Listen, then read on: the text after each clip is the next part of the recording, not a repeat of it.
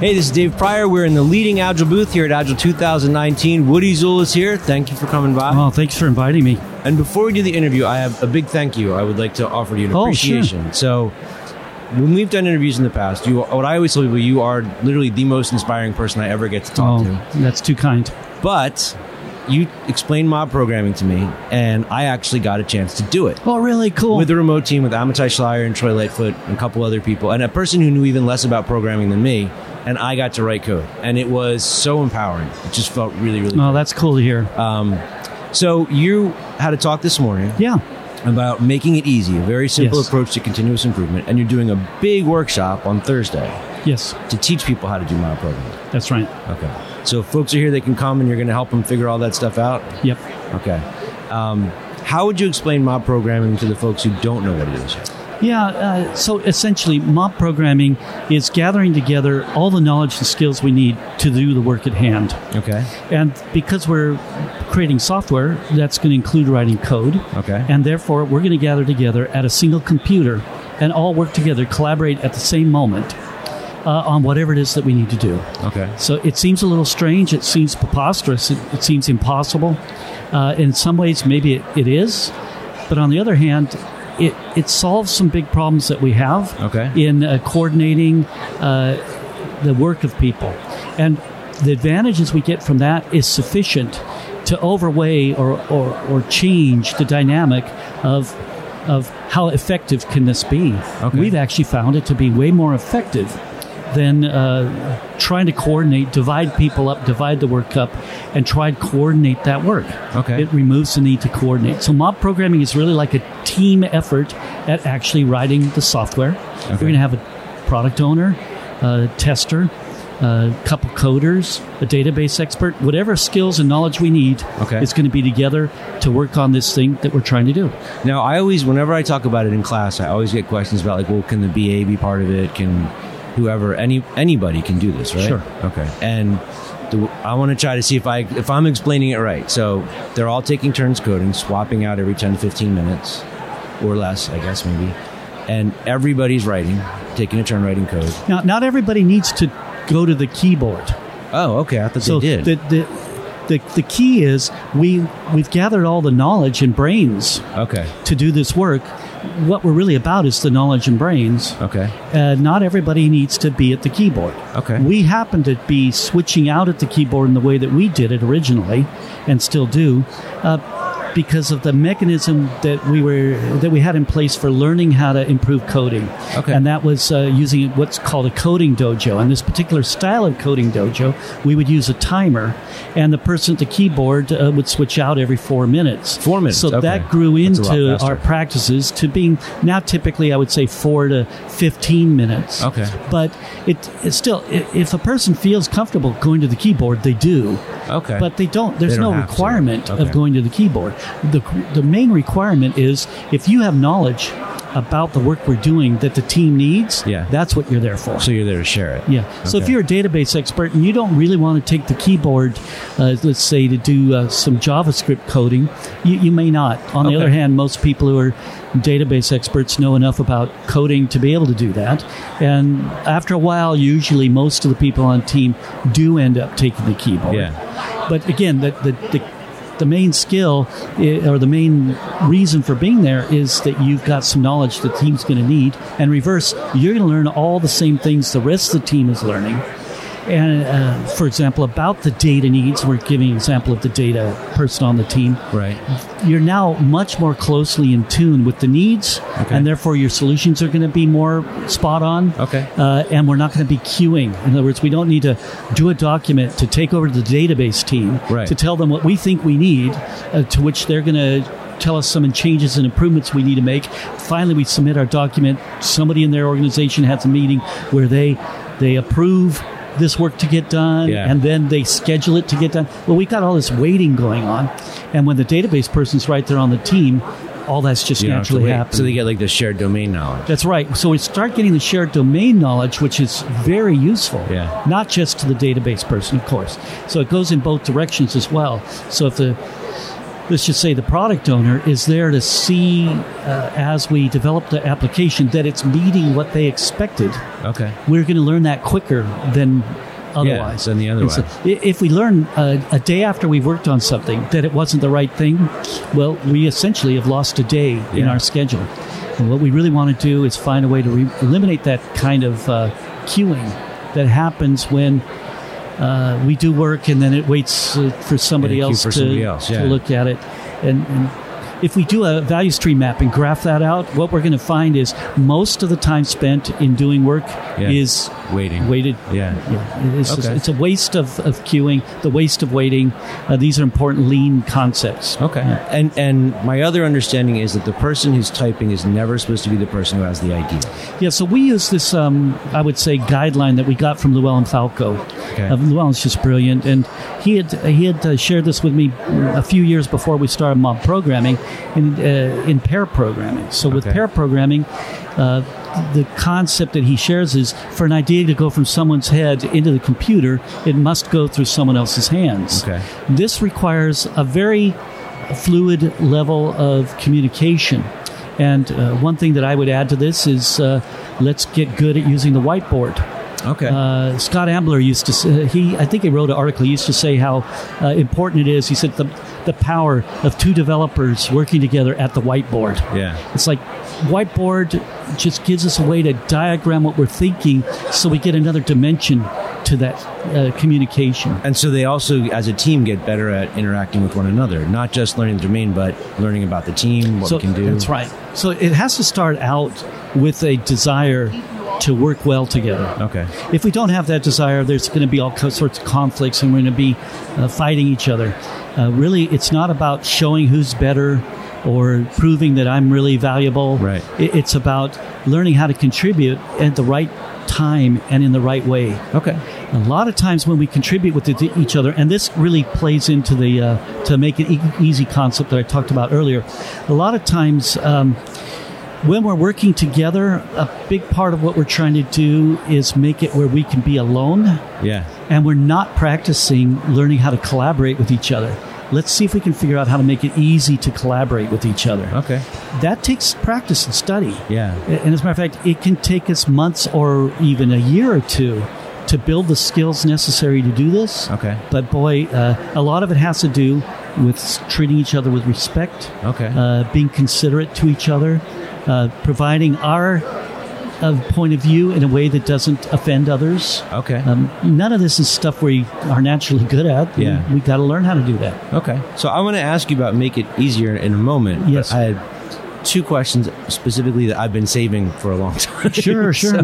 and one of them, I, I interviewed Linda Rising this morning, and, and Oh, this- she's great. She is, and and this came up in the conversation um, that people can't stay focused for more than fifty minutes. 15 minutes? 50, five zero. Oh, five zero. And I'm always wondering when you're doing my program, like how long at a stretch would a team do that? Ah, because Because- this is a good point. So, uh, so can you stay focused on a uh, a football game that actually takes more than fifty minutes? Yeah, because there's tons Right. of breaks. So this is sort of the point. Okay. You, w- you never have to just sit and stay focused to most things to to a high level.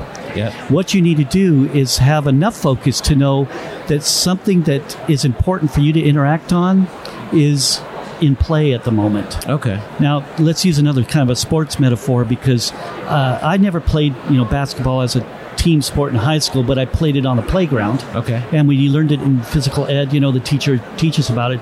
And the teacher that I had told us this. He said, "Most of you are probably too short to really make baskets really well, but basketball isn't about mas- making baskets." Basketball is about passing the ball to someone who has a better chance of making a basket than you do. Oh wow. Okay. So I thought, well, that's a pretty cool idea. So it's a team sport Yeah. that requires that you be good at paying attention so that you can get yourself in a position where you could have a chance to make a basket and you can notice when one of your teammates is getting prepared to be in a position to do that.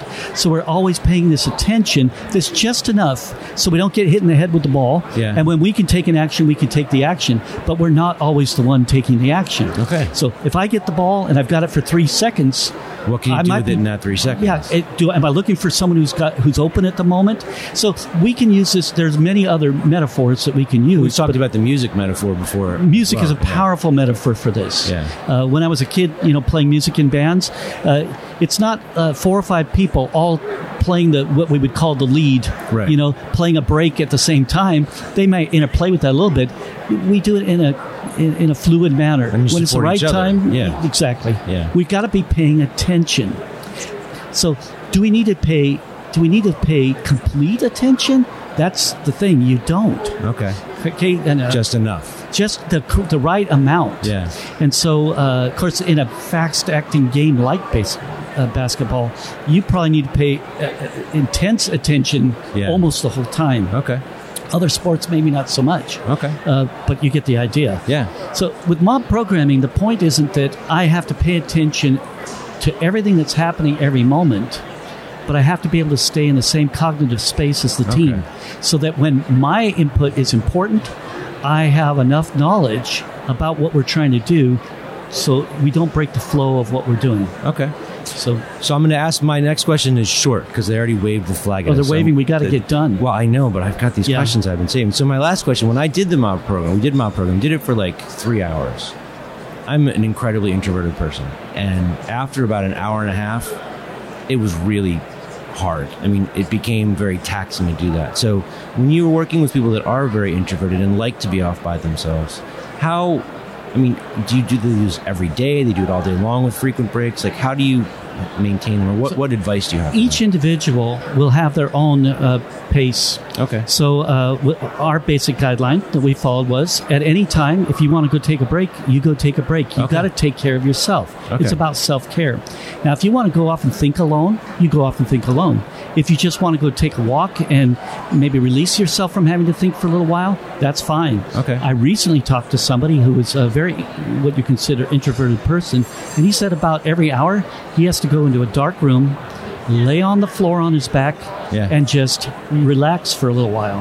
So you just got to find the thing that works for you. Okay. So you can bring your best back to the team. Yeah, you don't Okay. need to stay intently focused the whole time or even with the team the whole time. Okay. It's just you have to be there sufficiently, uh, but you got to take care of yourself. Okay. Mm-hmm. So this does sound like it flows into the talk you gave this morning. Yes. About making it making things easier, and the thing that I wrote down that I copied out of the um, description was make it easier or unnecessary Yes. every day. So, can you give an example of something Well, like uh, that? sure. An easy example from my childhood, my first job, uh, full time, well, not really full time, but my first real job uh, was watering plants in a nursery. Okay. So one of the things uh, my boss had told me was, uh, you know, it's important to water the plants well. That's your primary job, but you also have a responsibility to look for how we can improve things. Okay. And so he said, every week, come to me if you've uh, if you notice something we can improve. We'll talk about how you might go about doing that, and then we'll Okay. take action. Okay. So at the end of the first week, uh, I noticed I noticed that the, the hoses were leaky. And so we talked about repairing the hoses, and I spent some time the next week repairing hoses. That way, no- we're not wasting water. Yeah. But the next week, I noticed that I'm dragging the hoses around a lot.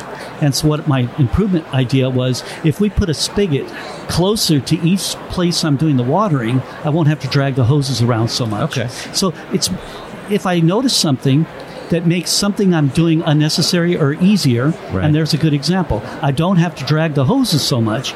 That gives me more time to do a better job watering Okay. and a more time to do another improvement. Okay. So each improvement we make will hopefully be giving us more time to do another So it's improvement. like refactoring. it's kind of like refactoring. Okay. If we do this consistently, it ke- pays us back rather uh, dr- dramatically. Okay. Uh, the example from the book uh, "The Power of Pull," uh, he's no, it's Atomic Habits. He uh, he has a chart that shows if you can improve things, your capabilities just one percent a day over a year, you'll improve your capabilities by thirty-seven point seven eight percent.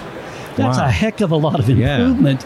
And so, uh, all we need to do is start building a, a little habit of making small improvements, and that gives us more time to improve. And that's the basic idea. So is this something the team should do every day, or individuals should focus on it every day? Like, how does it work out in the team? So the way setting? that, that we, uh, well, leading up to mob programming, we were already using these ideas. Okay. And, and the, what we would do is the end of each day, we would take uh, just five minutes to to talk about what went well today, Like a quick and then retrospective. th- it's like a mini retrospective. Okay. And what can we do to turn that up for tomorrow? Rather than talk about what problems happened today, we're focusing on what went well today. Because Okay. usually we get a much bigger return if we've already got something that's paying off. Uh, and we can increase it. We usually get a bigger return than if we start trying to figure out how to solve a problem, and then Okay. a bonus happens. Uh, this is what we noticed. As we turned up the good on the things that were going good, a lot of the things that were problems faded away. Ah, we no longer okay. had those problems.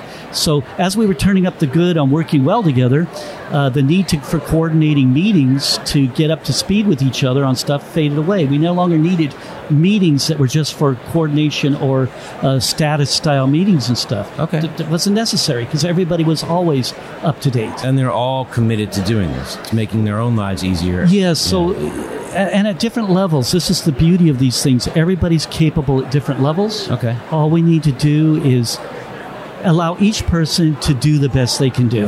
Okay. Could you imagine if we could have a workplace where everybody could just allowed to do the best they could do? You can imagine that. The rest of the world's still trying to figure it out. Yeah, well, I, ho- I hope we all figure this out. Yeah. And we need to do it sooner than later. Yeah.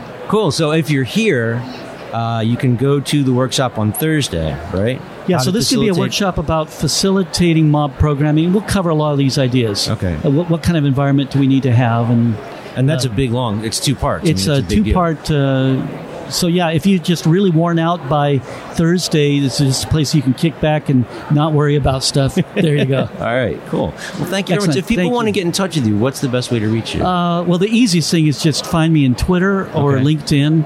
But uh, sure, that's that's the easiest thing, and then we can exchange email addresses and Okay. uh, Twitter's. Uh, I, I check Twitter maybe once every minute and a half. So uh, and your and your website is zuill.us. I wanted to. uh, yeah, it's. Um, that's the right spelling. right? Somewhere down, yeah, somewhere Okay. down uh, beneath that in a directory, you'll find some of my blog posts and stuff. Cool. All right, Woody. Thanks a lot Yeah, for it's a coming by. It was pleasure. great seeing you again.